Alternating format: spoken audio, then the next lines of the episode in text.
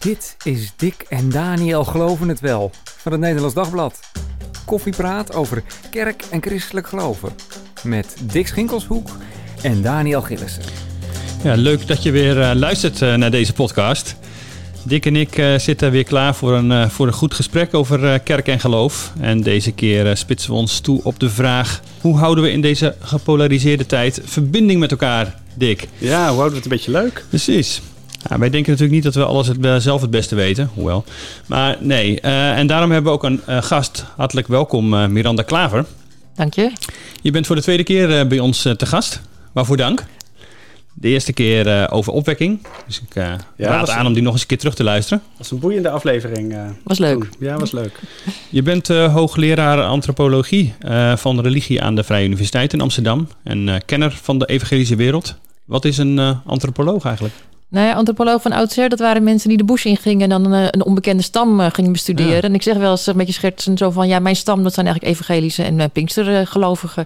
Dus die stam bestudeer Die stam bestudeer ik, maar ik kijk dan vooral naar ja, hoe ge gewone gelovigen uh, um, ja, hun geloof vormgeven. wat ze doen.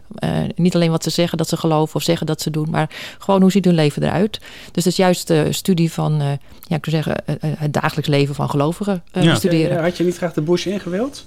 nou, nou, ik ben wel best de bush in geweest, eerlijk gezegd. Uh, Filipijnen. Um, ja, dus ik, ik, heb wel wat rondgereisd. Maar uiteindelijk uh, ja, ben ik toch bij religie uitgekomen. En uh, ja, toch een beetje Nederland mijn factor van kunnen maken. Ja, precies. Maar dan ga je ook naar die stam toe, zeg maar. Hè? Ja, dus, dus ik, ja. ik hang dan altijd een beetje rond. En ik koffie drinken en zo. Dat is altijd heel belangrijk als onderzoeker. Gewoon met mensen praten en wat ze bezighoudt. Mooi. Nou, hoe kwamen we tot het thema? Ik had deze week uh, wel een beetje het gevoel van... Hey, de boel loopt uh, uit de hand als het om uh, corona en alle discussie daarover gaat. komt ook wel doordat wij van lezers reacties krijgen... die zeggen, nou, jullie lopen maar de overheid achterna. En wij dan denken dat we heel kritisch zijn als journalisten. Um, en die polarisatie neemt al zulke vormen aan... dat ik dacht, daar moeten we het echt wel eens over, over hebben. Dick, wat zie jij gebeuren in de nou ja, dit is nu natuurlijk de week van, uh, van de, de, de, discussie over 2G die nu is losgebarsten. Hè, kun je straks als niet-gevaccineerde echt nog, uh, nog wel overal naar binnen? En daar zijn mensen woedend over. Ja, ik, ik moet mezelf altijd ernstig voorhouden dat Twitter geen afspiegeling is van de samenleving. Maar uh, ja, de, de, heftigheid die toeneemt, de, de ruzies ook in families waar ik over hoor ik, ik, maak me wat dat betreft eigenlijk ernstig, ernstig zorgen over hoe dit, nu, uh, hoe dit nu verder moet. Naar de, naar de kerst toe, zeg maar. Waarin ja. we misschien wel of niet weer met z'n allen aan, aan tafel zitten. Ja. Wordt, het, wordt het kerst in de familie, uh, Miranda? Nou ja, ik hoop het wel. In ieder geval, het zal in ieder geval weer een klein, klein nurrenkring worden. Tenminste, daar ga ik alweer van uit. Ja. Maar ik vind vooral, uh, ja, ik merk een soort moeheid. Dat mensen denken, we hebben nou toch echt al zoveel uh, op, opzij gezet. Zoveel proberen daar rekening mee te houden. Ja. Uh, de hele discussie die nu weer in de kerken er weer aankomen. Van wat doen we weer op zondag? Uh, uh, ja, ik, ik, merk bij mezelf ook wel. Ik denk van jongens, dan gaan we weer. Ja. ook op de universiteit. ja, hoe, hoe, gaan we het allemaal weer, weer regelen en het weer doen met elkaar? Precies. Maar daar komt ook een soort, soort ressentiment tegenover niet-gevaccineerden vandaan, toch? Dat, die voel ik ook. Van jongens, doe nou even mee. Dat aan de ene kant. En aan de andere kant niet, niet gevaccineerd. Die denken wij worden buitengesloten. Ja, dat, dat, dat, die, die, tegenstelling merk je inderdaad heel erg. En tegelijkertijd ook wel de vraag van... ja, vaccinatie zou toch de oplossing zijn? En dat blijkt toch ook wel weer ingewikkelder te zijn. Hè? Als je dan weer hoort dat het uh, vaccin... na misschien een bepaalde periode dan weer niet meer werkt. Dus... Uh, ja, dat voedt dan toch ook wel het hele verhaal wat elke keer gecommuniceerd is. En ik merk dat ik bij mezelf ook wel een beetje denk van ja, maar, maar, maar wat voor wereld gaan we nu naartoe? Hoe, ja. hoe zien de komende, het komende jaar? Of misschien, ja, hoe, hoe gaan we daar, uh, daar verder mee? Ja, ja we worden er doodmoe van. Precies. Nou ja, de andere reden om hierover te praten is ook het gesprek wat wij vorige week in uh, deze podcast hadden met Laurens van der Tang, opiniemaker in uh, reformatorische kring. Hij had een lezing in een kerk gehouden waarin hij zei van ja, toch een soort de mogelijkheid openhoudt dat er kwade bedoeling zit achter de Great Reset. Uh, een plan van uh, het World Economic Forum. Um, uh, maar wat, nou ja, onze ideeën krijgt dat eigenlijk heel weinig vorm.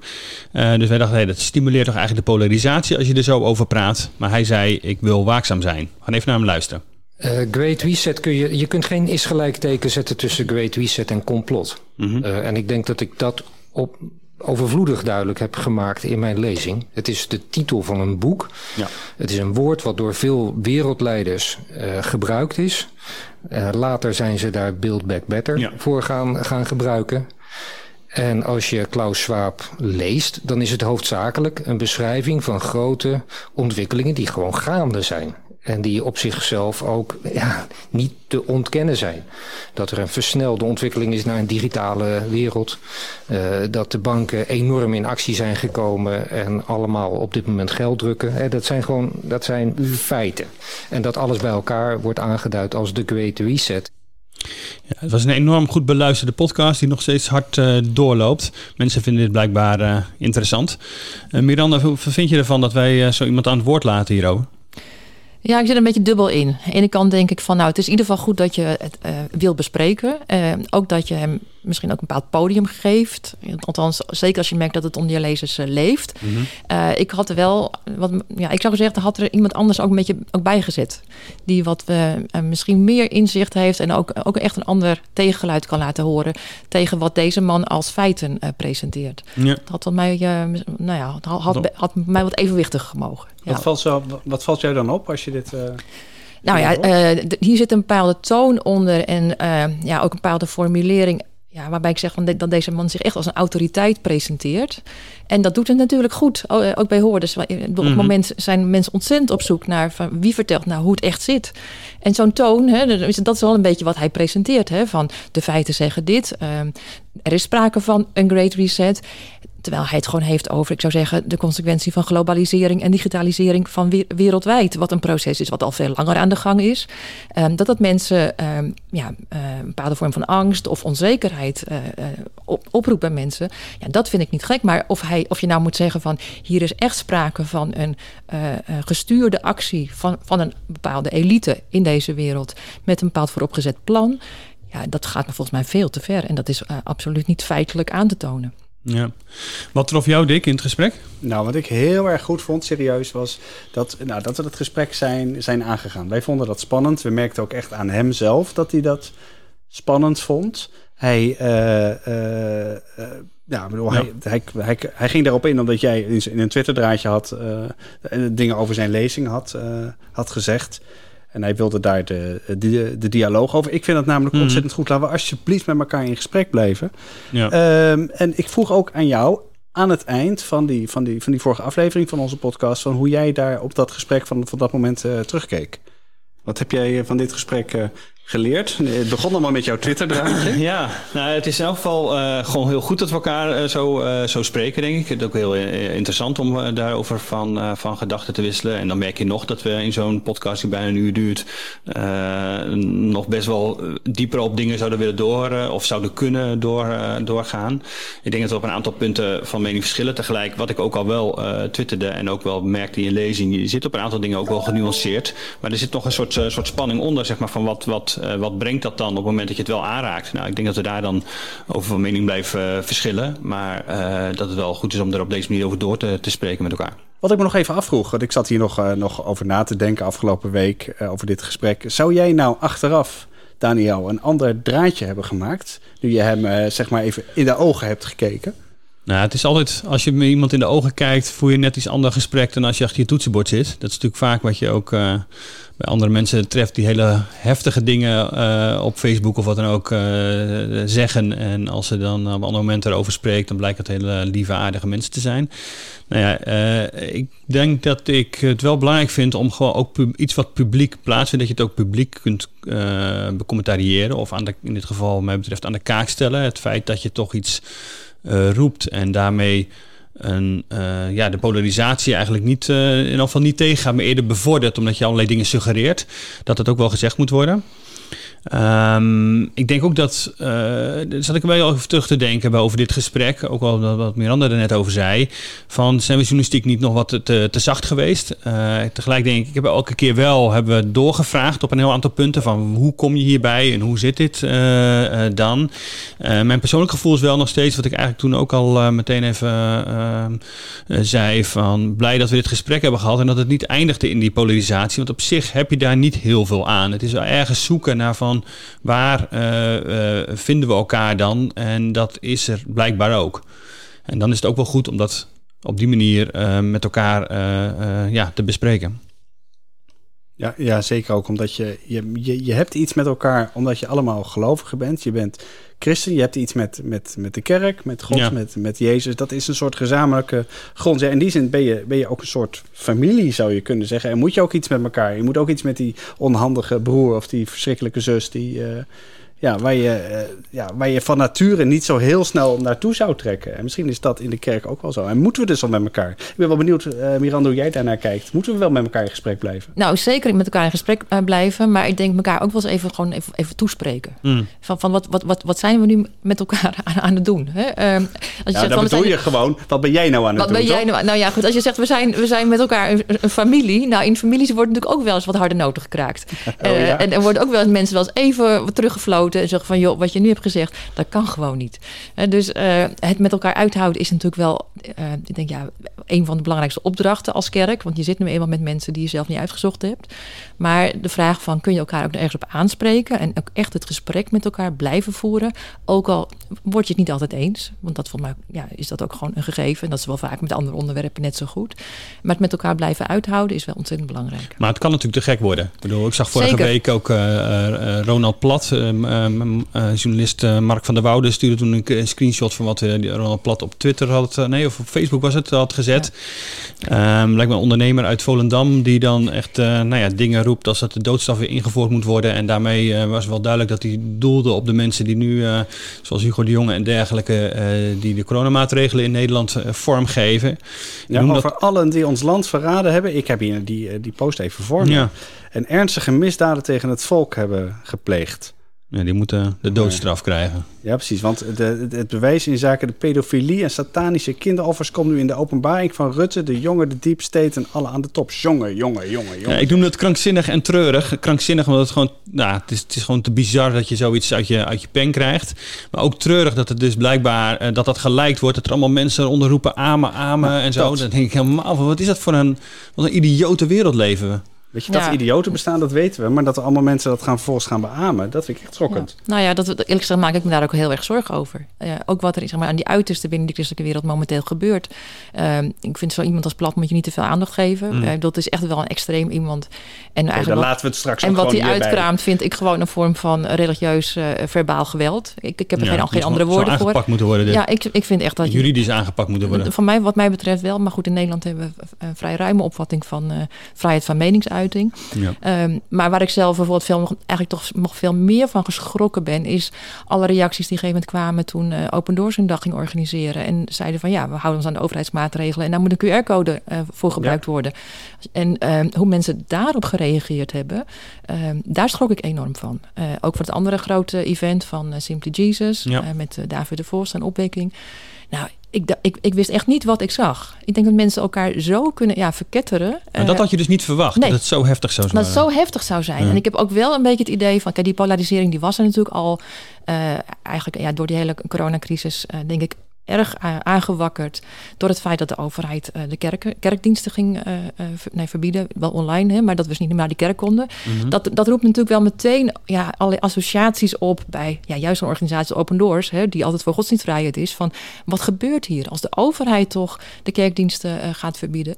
Maar het lijkt wel of een soort lont in het kruidvat gekomen is um, met de invoering van de QR-code. Ja. Ja. En apart is dat je dan, tenminste voor mij ja, apart, maar ik begrijp het ook wel, dat je ineens allerlei associaties associaties weer terug ziet komen uit de jaren zeventig met streepjescode. Ja, ja, Want dit, dit, dit roept dan ineens op van, uh, dit is het, uh, de teken van de eindtijd, teken van, van, uh, van het beest uit openbaringen 13 wat genoemd wordt. Die, die enorme, op, ja, moet zeggen, uh, obsessie met ja. uh, het getal ja. 666. Precies, het is een obsessie. Ja. Echt een obsessie. Nou, en dat is natuurlijk gezaaid, zou je kunnen zeggen, al heel lang in die evangelische wereld. Trouwens, ook in die reformatorische wereld is er altijd ook heel gevoelig voor geweest. He, zo van, hoe lezen we nu die Bijbel, he, die Bijbelse profetieën door uh, ja, de lens van deze tijd. En het lijkt wel die, die QR-code eigenlijk die polarisatie enorm heeft aangewakkerd. Ja. En dat als het ware een soort nou ja, bijna zo, nou ja, inderdaad wat ik zei, een soort lont in het kruisvat geweest. over die streepjescode hoor je niemand meer.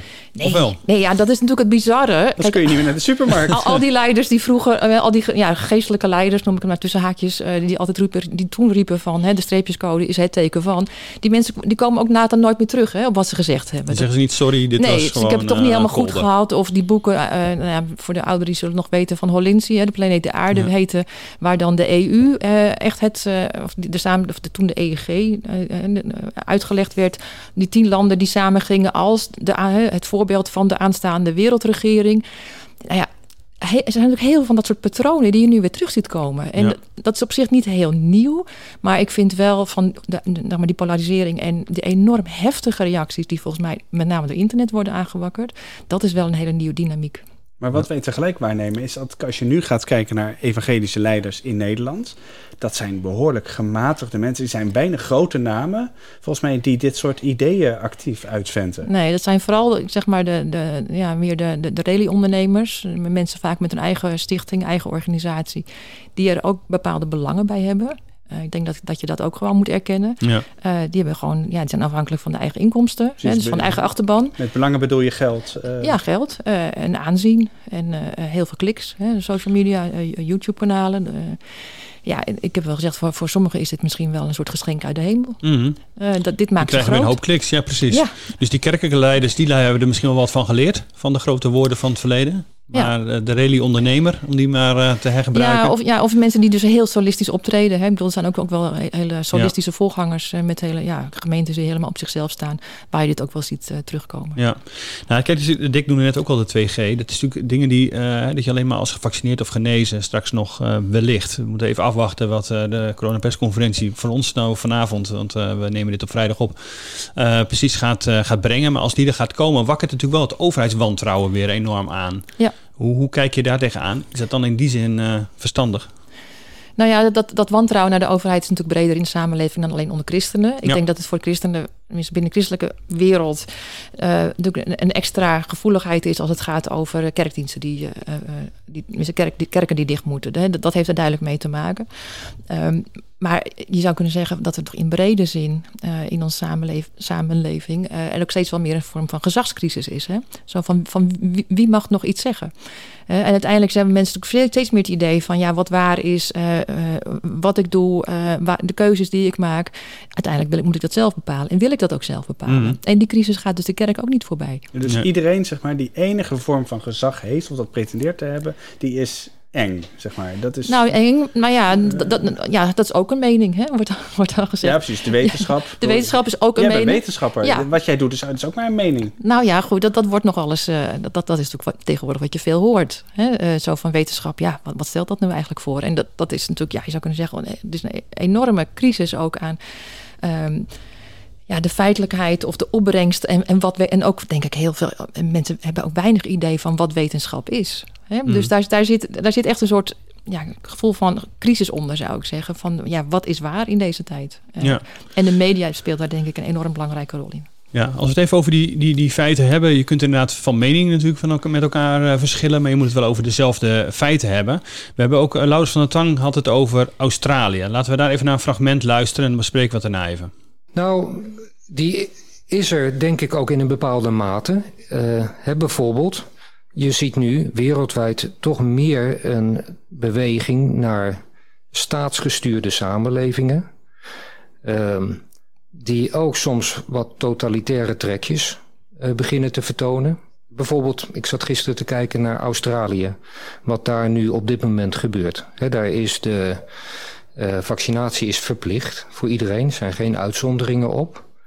Daar, uh, vervolgens moet iedereen zo'n coronapas ook verplicht gebruiken. Uh, dus je kunt niet winkelen, je kunt niet werken, je kunt niet naar de kerk gaan zonder dat je je pasje laat, uh, laat dus zien. Zonder, dus zonder dat je geprikt bent. En zonder ja. dat je geprikt bent. Daar staan mega boetes op. Een bedrijf of een kerk die de regels overtreedt, die moet 110.000 dollar betalen. En een individu 21.000 dollar. Kinderen Tussen de 15 en de 18 jongeren die geen mondkapje op hebben, die moeten dus meer dan 700 dollar betalen. Dus daar zie je daadwerkelijk zo'n beweging naar een toch wel, voor mijn gevoel, totalitaire samenleving die heel sterk centraal gestuurd wordt. En ja, daar ben ik, daar ben ik bezorgd ja. over. Ja, hij komt dus aan met wat lijkt in ieder geval feiten. Uh, en wij ter plekke niet snel konden controleren van hoe zit dit uh, precies. Uh, ik heb ondertussen nog wel even gegoogeld tijdens dan dat hij daarmee bezig was. Maar kon het niet zo snel vinden. Achteraf denk ik nog wel, we hadden moeten zeggen van... We kunnen het niet zo snel controleren, maar nou ja, dat gaan we achteraf nog doen. Dat hebben we achteraf gedaan. Klein beetje pijnlijk. ons eerste verhaal erover in het Nederlands Dagblad, die klopte ook niet helemaal. De teneur was, niet, was een beetje eenzijdig en ook niet alle feiten klopten. Dat zetten we gewoon ruimhartig uh, recht. Maar even terug naar wat Van der Tang dan zegt. Hij zegt dat de, het is inderdaad zo dat de overheid stevig ingrijpt. Maar uh, er zijn gewoon een heel aantal suggesties. En ook van andere tegenstanders tegen het beleid in Australië. Die, zijn nogal, uh, die kloppen niet of die zijn nogal overdreven. Er is geen vaccinatieplicht. Maar het is wel zo natuurlijk dat je zonder prik niet overal terecht kunt. Er zijn medische uitzonderingen. Dat je geen prik hoeft te krijgen. Um, je kunt ongevaccineerd wel naar de kerk. Maar met minder mensen. Dus het is niet zo dat het helemaal niet mag. En um, er zijn ook boetes, maar hij noemt wel de, ja, de theoretische maxima, zeg maar, die alleen maar door een rechter opgelegd kunnen worden. Bovendien voor uh, kinderen zonder mondkapje is geen 700 dollar, maar 40 tot 80 dollar, dus 25 of uh, eh, 50 euro.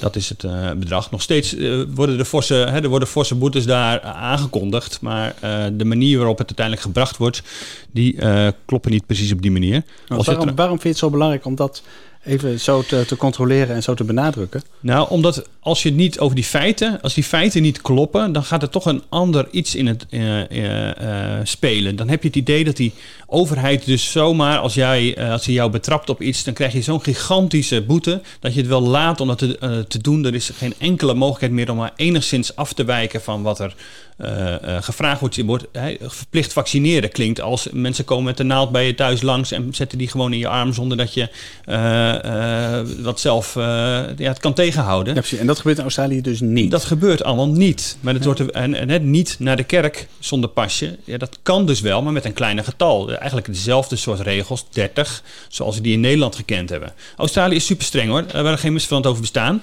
hebben gewoon een hele zware lockdown gehad en zijn nu vanuit die lockdown naar een soort 2 2G-maatregel uh, gegaan. Dat komt ook omdat ze in Australië het beleid hebben: we willen gewoon geen coronadoden. Dat is eigenlijk waar zij op uit zijn. En we willen gewoon niet accepteren dat corona mensenlevens bij ons kost. Nou, dat is een manier van uh, uh, overheidsdenken. Daar kun je van alles van vinden. Daar mag je dus met elkaar over praten. Maar dat is wat er feitelijk gebeurt.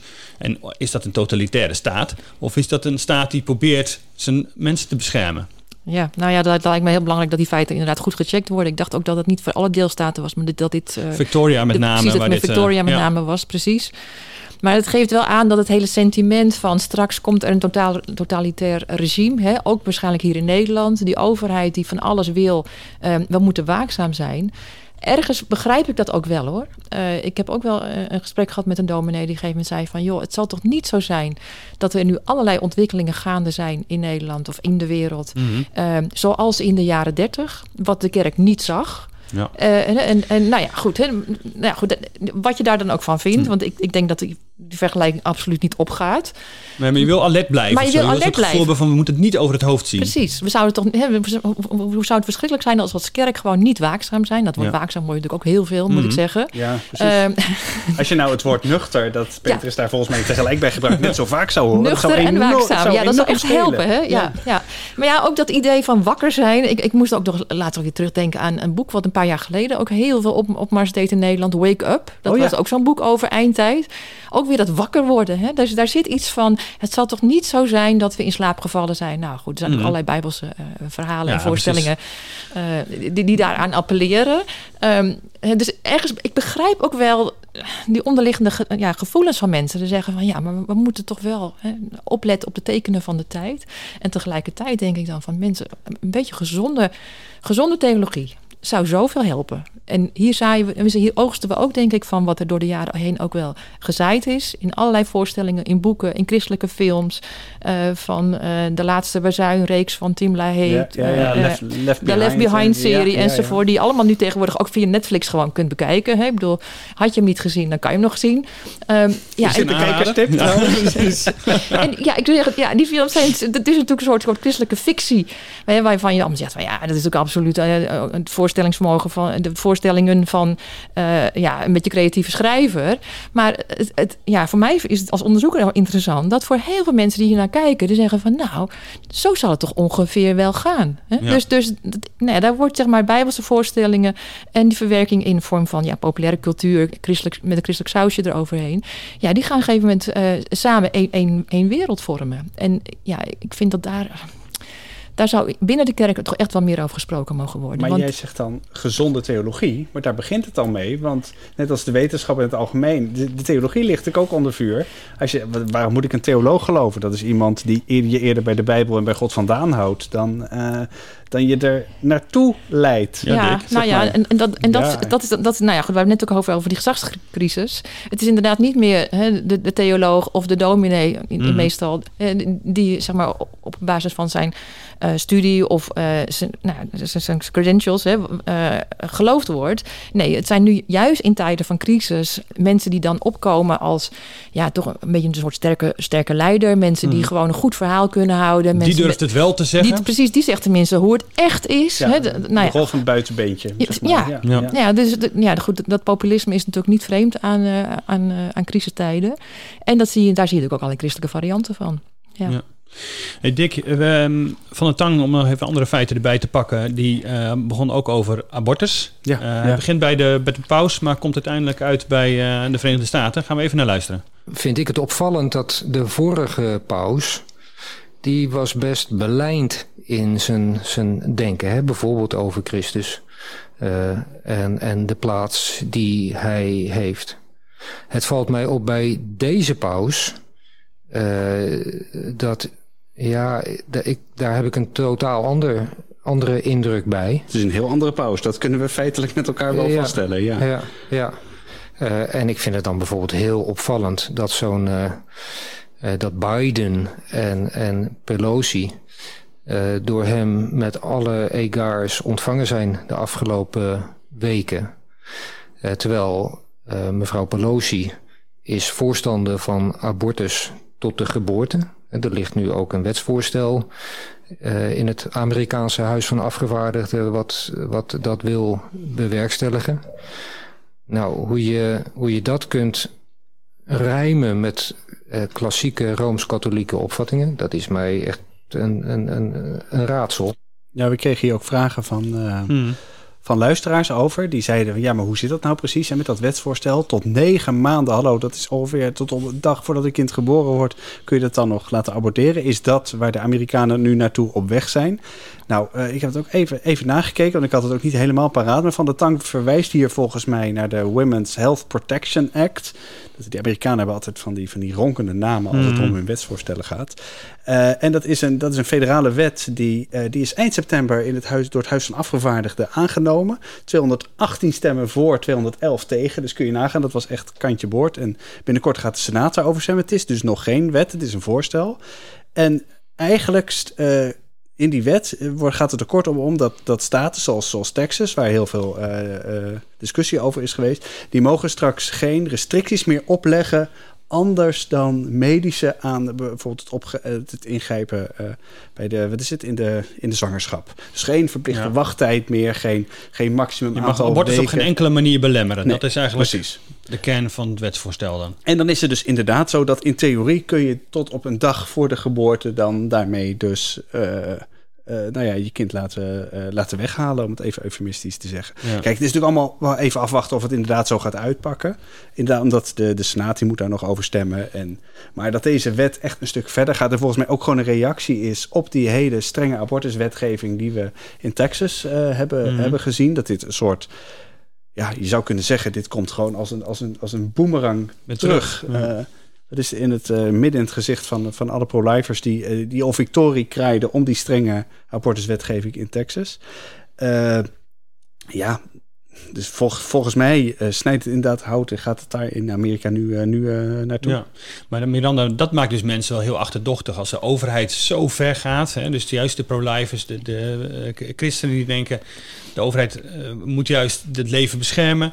maar gaat dan zo ver in dit soort dingen dat je denkt... zie je wel, ze willen ons gewoon pakken. Ja, nou ja, je kunt je, kunt je ook afvragen in hoeverre dit soort reacties dus inderdaad gewoon onder, uh, eigenlijk een teken zijn van wat dus toenemende polarisatie ook betekent hè, in de samenleving. Als je dus met elkaar, met groepen. Bedoel, ja, democratie is toch gebaseerd uiteindelijk op het sluiten van compromissen. Uh, Amerika is natuurlijk Amerika is in die zin niet, niet te vergelijken met Nederland, omdat het natuurlijk een twee-partijenstaat is. Uh, maar ik zou zeggen, van, waarom. Ja, ik zou bijna zeggen, de christenen kun je er ook op aanspreken dat ze zeg maar, door extreem mhm. beleid en niet deelnemen aan het debat, maar vooral hakken in het zand en zeggen van hier zetten we de, stellen we de streep en, uh, en niet anders. Dat het feit dat je uh, ja, er niet mee rekent dat je in zeker in Amerika ook onder andere christenen tot de minderheid behoren, dat je de, daarmee zeg maar ja, wat, wat goed is voor de samenleving in brede zin, dat dat dus uh, er heel erg onder druk komt te staan. Ja, dan is er dus nog geen vooropgezet plan, maar dan krijg je dus gewoon je eigen actie uh, keihard in je gezicht uh, terug. Volgens mij is dat wat je, wat je hier ziet, uh, ja. ziet nou gebeuren. Nou ja, ik je ook afvragen of dit uiteindelijk ook een wetgeving wordt. het feit dat het al zo half-half ligt. Nou, ik zie het nog niet helemaal gebeuren, maar goed, ja. Nee, we gaan het meemaken. Het is in elk geval, het, het ligt inderdaad voor, daarin had Laurens van de Tank gelijk in onze, eh, wat is het, in onze vorige podcast. Uh, maar die, maar dat, dat sentiment, dat, ik blijf dat nog wel, ik ben wel benieuwd hoe jullie daarnaar kijken, ontzettend fascinerend vinden. Dat, een, uh, nou, dat vooral in christelijke kringen een idee bestaat, er is een soort plan. En dat zie je op alle mogelijke manieren. Dat zie je dus bij rapporters, dat zie je mm. bij Netflix, dat zie je bij, om ons, wat is het, uit elkaar te spelen, om ons monddood te maken, om ons... Um, ik heb daar een, uh, wat is het, een fragmentje van gevonden. En uh, stel voor dat we even naar gaan luisteren. Het is ongeveer twee, twee minuten. We, uh, we horen hier een voorganger van de Baptistengemeente uit Alkmaar, Renny Schoorstra. En die vertelt wat volgens hem de grote agenda is achter alle afzonderlijke maatregelen en gebeurtenissen. We, we moeten zo weinig mogelijk verkeersbewegingen maken. We moeten ook zo weinig mogelijk contact hebben met elkaar. Dat heeft ook alles te maken met die coronacrisis. We moeten zo weinig mogelijk contact met elkaar hebben. Het nieuwe contact, contact is bijvoorbeeld Netflix. Daar heb je toch genoeg aan? En de nieuwe wereldorde zal er wel voor zorgen dat er prachtige boodschappen op komen. Dat je moreel kompas verandert. Dat je niet meer veel in die Bijbel leest, maar dat je naar Netflix luistert. En kijkt en hoort. En zo wordt je leven veranderd. Het oude normaal. Waar de Bijbel over spreekt. Wat zo fundamenteel is. Het huwelijk. Het gezin. Relaties. Het gemeente zijn. De liefde. Draagt elkanders lasten. Verdwijnt. Dat wil men laten verdwijnen. Afstand. Geen beweging meer. Niet meer vliegen. Nou heb ik toch niet zoveel behoefte aan, maar ook niet in je auto. En zoveel mogelijk thuis. Gevangen zijn gaat gebeuren. Dat is de agenda die er aan zit te komen. Want we willen toch niet ziek worden, hè? Het is voor uw veiligheid. Echt, het is voor uw veiligheid, hoor. Dat u eenzaam bent, ach, dat doet er niet toe. En ook dat u uw geld inlevert, is ook alleen maar goed voor de ander. Vooral voor de, de toppers. Ja, um, kijk, wat mij dus hier enorm in opvalt, is dus dat al die dingen die op zichzelf min of meer wel kloppen, hè, waar zijn, afstand houden, voor de Netflix gekeken, uh, je moet thuis gaan werken, nou, noem, noem allemaal maar op. Hmm. Dat daar een soort, dat wordt er een soort, als dat een soort kralen zijn waar een soort lijntje doorheen wordt getrokken. En dat wordt allemaal aan elkaar verbonden als een soort uh, meesterlijk plan om, ja, uh, Miranda, waarom, waarom eigenlijk? Ja, nou als ik hier naar luister, ja, het valt mij enorm op dat dit eigenlijk gewoon een hele populistische retoriek is. Het is een enorme tegenstelling tussen men, is heel ongedefinieerd. Ja, mhm. wie men. Altijd men, die ander. Nou ja, de, de, de elite. Mm nou ja, de, de, de, de, ja, de wereldleiders. De wereldleiders, het bedrijfsleven enzovoort. He, daar, nou ja, daar zit zeg maar uh, het kwaad, uh, zou je kunnen zeggen. En wij als ja, gewone mensen ja, worden gemanipuleerd, worden, onze vrijheid wordt afgepakt. Ja, wij zijn eigenlijk slachtoffer daarvan. En ja, zo'n tegenstelling hè, van wij gewone mensen, het volk, nou ja, het christelijke volk, de christelijke, de christelijke gemeente versus de grote elite. Ja, dat zijn natuurlijk bepaalde manieren van retoriek. Uh, ja, dat, dat, past gewoon in hele populistische schema's, zou je kunnen zeggen. Is ook heel kenmerkend voor tijden van onzekerheid en crisis. Doet het gewoon goed bij mensen. Want ja, het, het versimpelt, zeg maar, wat er allemaal om je heen gebeurt in een hele chaotische wereld waar we allemaal niet zo goed weten uh, hoe de komende maanden, hoe de komende jaren eruit gaan zien. En het geeft mensen een bepaalde vorm van hou vast. Ja, bedoel je daarmee dat het alternatief, zeg maar, we weten het ook allemaal niet en dit is een virus zonder doel en zonder zin, dat ons, dat ons overkomt en we zien, en we zien de regeringsleiders zien we schipperen en schuiven en, en, en ook maar zoeken, want die weten het ook allemaal niet, dat dat alternatief, zeg maar, dat dat erger is dan het hele idee van dat er een of andere mastermind uh, ons, ons, ons, ons, ons leven probeert. Uh... Nou, zoiets. En, en wat ik dan dus ontzettend mis, dan, dan zou ik zeggen van een beetje gezonde theologie op zijn minst zou je kunnen zeggen van eh, wat voor patronen zien we in de Bijbel als uh, nou, bijvoorbeeld het volk Israël gegeven met in ballingschap leeft? En wat voor opdracht krijgen ze? Hoe gaan ze ermee om dat ze op een gegeven moment eh, als minderheid in moeilijke omstandigheden zijn? Nou, die zaten onder een regime uh, niet te vergelijkbaar natuurlijk met, mm. met, wat wij hier in Nederland met, met onze democratie meemaken. Ja, uh, opdrachten die je dan ziet in de Babylonische tijd. Het gaat van zoek de vrede in de stad. Zoek de vrede, hè, eh, plant, uh, tuin, leg tuinen aan. Uh, ze zoeken elkaar op. En of hoop op God. Dat mis ik gewoon. Dan denk ik van, joh, dit is nog eens een keer die angst die mensen al hebben. Nog eens een keer bevestigen. Voelen. Mm. Ja. Dus de hoop op God en goede dingen zoeken voor de ander en voor de stad, voor de gemeenschap. Dat is wat je, in plaats van dat je alleen maar zegt van alles wat we nu krijgen opgelegd ja. Dat moeten we ons tegen verzetten. Want dat is eigenlijk wat je natuurlijk vooral ja, hoort. Nou ja, en ook, ook bijna een soort slachtofferrol. Hè? En, alles wat zeg maar ja, verandert in de wereld. Of het nu gaat over, uh, nou ja, over relaties. Over, nou goed, over de, hele discussie over gender natuurlijk. Maakt mensen mhm. heel onrustig. Van wat betekent dat nu? Al, al die verschillende identiteiten. Uh, ook alles komt ook bij elkaar. Ja, het wordt allemaal veel groter gemaakt en aan elkaar gekoppeld. Wat niks met elkaar te maken heeft. Niks met elkaar te maken, absoluut niet. Dus ja, ja goed. Mhm. Nou is dit wel een hele... Het heet een baptistengemeente, maar het is helemaal onafhankelijk en nergens bij aangesloten. Oh Laten we het even voor de baptisten even opnemen, even, even opnemen want die, die vinden dit ook niet fijn hoor. Dat weet ik, dat weet ik ook wel uit mijn contracten. Uh, ja, dit is nou typisch zo'n, ja, ik zo'n zelfmeet voorganger. Uh, ja, die zijn eigen kleine koninkrijkje heeft. En daar gewoon, uh, ja, zeker een vrij succesvol YouTube-kanaal uh, onderhand heeft. En dus ook groot kan worden tussen haakjes in zo'n periode van crisis. Ja, hoe, hoe kun je hier nou als kerk als christenen met elkaar mee, mee omgaan. Ja, ik blijf nog even met dat beeld van ja. die familie zitten hoor. Dat ja. die, die lastige nou zus en die irritante nou broer. En, en, wat, wat ik dus hier, zeker nou goed, ik wil niet te veel alleen op deze casus ingaan, maar wat hier natuurlijk speelt, is dat deze persoon en deze kerk nergens bij aangesloten is, nergens bij aangehaakt is. En dus dat, dat zou ik bijna zeggen van, ik vind het woord secte altijd uh, heel beladen. Uh, maar dat, dat kan hmm. natuurlijk wel een bepaald soort sectaris... Je krijgt er wel van uitwassen. Ja, precies. Ja. Want, want er, is geen, er is geen accountability. Nee. Zo iemand hoeft zich aan niemand te verantwoorden. Nee. Uh, die kan gewoon zeggen en, uh, en door blijven gaan. ja, en als er mensen zijn in die kerk die zeggen van... nou, hij zegt tenminste zoals het is kan dat natuurlijk een hele veilige groep zijn. Ja, maar dat sorteert natuurlijk uit. Want mensen die er moeite mee hebben, die gaan er weg. Mensen die het mooi vinden, komen er naartoe. Ja. Dus eigenlijk is even de, van, de, van de oplossingen, maar even zeggen, is dus maak kennis met elkaar. Ga, bij elkaar, ga met elkaar praten. Uh, ja, bedoel, we ontdekten net al dat jij je draadje misschien toch net iets anders, Daniel, zou hebben, hebben geformuleerd. Uh, nadat je Laurens van der Tang in de ogen had gekeken dan vooraf. Uh, je kunt elkaar dan ook aanspreken. Misschien kan dat alleen maar met een vertrouwensband. Ja. Dat je elkaar kent. Ja, en dat, gebeurt ook wel hoor. Uh, vanuit mijn eigen netwerk en zo weet ik ook dat er ook echt wel mensen zijn die uh, veel contact hebben met leidinggevenden van allerlei gemeenten en kerken.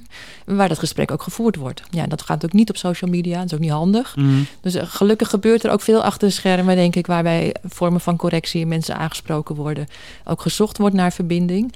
Maar ja, daarbij weet ik ook dat nou, ook iemand die gesproken heeft, zegt van ja, er zijn bepaalde figuren.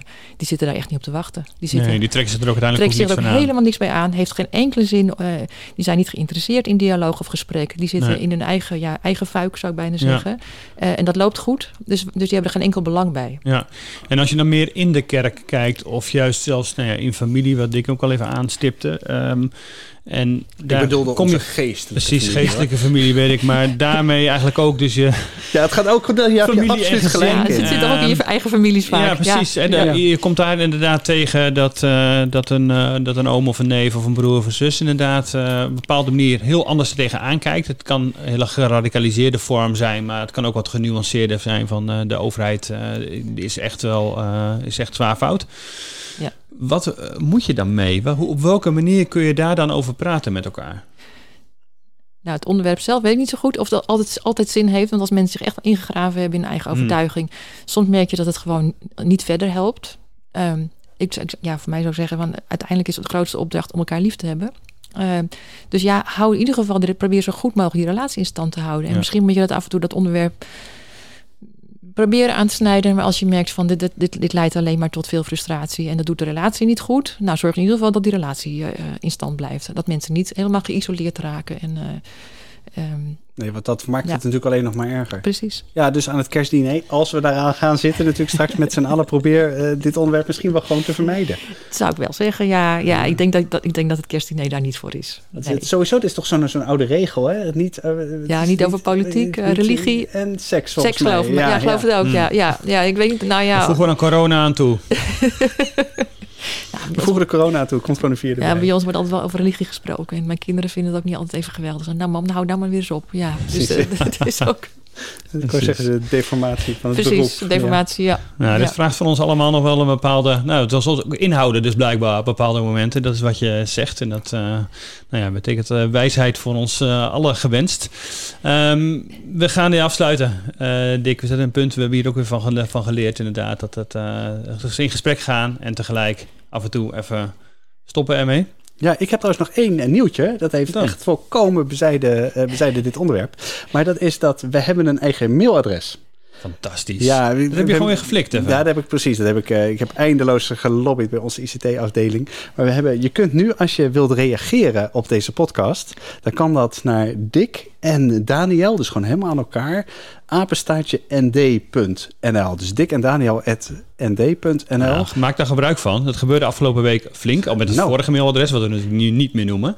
Maar Dick en Daniel.nd.nl. Dan eh, kun je ons bereiken. Reageren op wat wij eh, hebben eh, besproken hier. Ja, vinden we superleuk. Ook onderwerpen aandragen waar je zegt, daar moet je het nodig eens over hebben.